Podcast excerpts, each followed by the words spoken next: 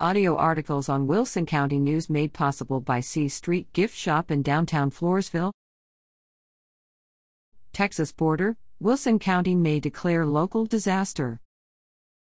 Wilson County is considering declaring a local state of disaster related to the increasing levels of illegal immigration, drug smuggling, and human trafficking on the U.S. Mexico border. County Judge Richard L.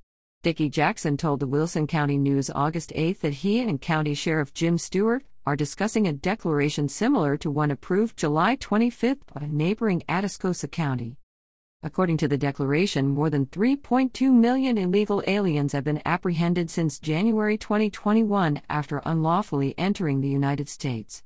The immigration crisis, the declaration states, is not acceptable and has resulted in a security threat and humanitarian disaster. This has resulted in overwhelming consequences in Atascosa County. These facts constitute an invasion of Atascosa County as defined under the U.S. Constitution, say the commissioners, who request Texas Governor Greg Abbott and President Joe Biden to take actions to protect citizens. To protect Atascosa County citizens, the declaration authorizes the use of all lawfully available resources and authority of the U.S. and Texas constitutions. Atascosa County Judge Robert Hurley was unavailable as of press time August 8 to comment on the disaster declaration. Invasion of Texas. Kinney County officials on July 5 declared an invasion and requested assistance from state and federal resources due to the impact of illegal immigration at Texas' southern border. Terrell Goliad, Jeff Davis, Edwards, and Presidio counties approved similar declarations, along with the city of Uvalde. Parker and Atascosa counties followed suit July 25.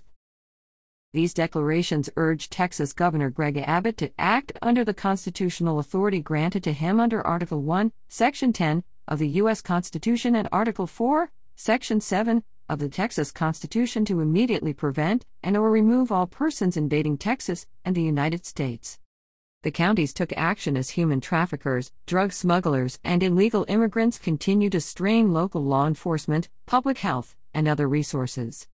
Kinney County previously declared a local state of disaster in 2021 for similar reasons. Gilby Smith at WCNOnline.com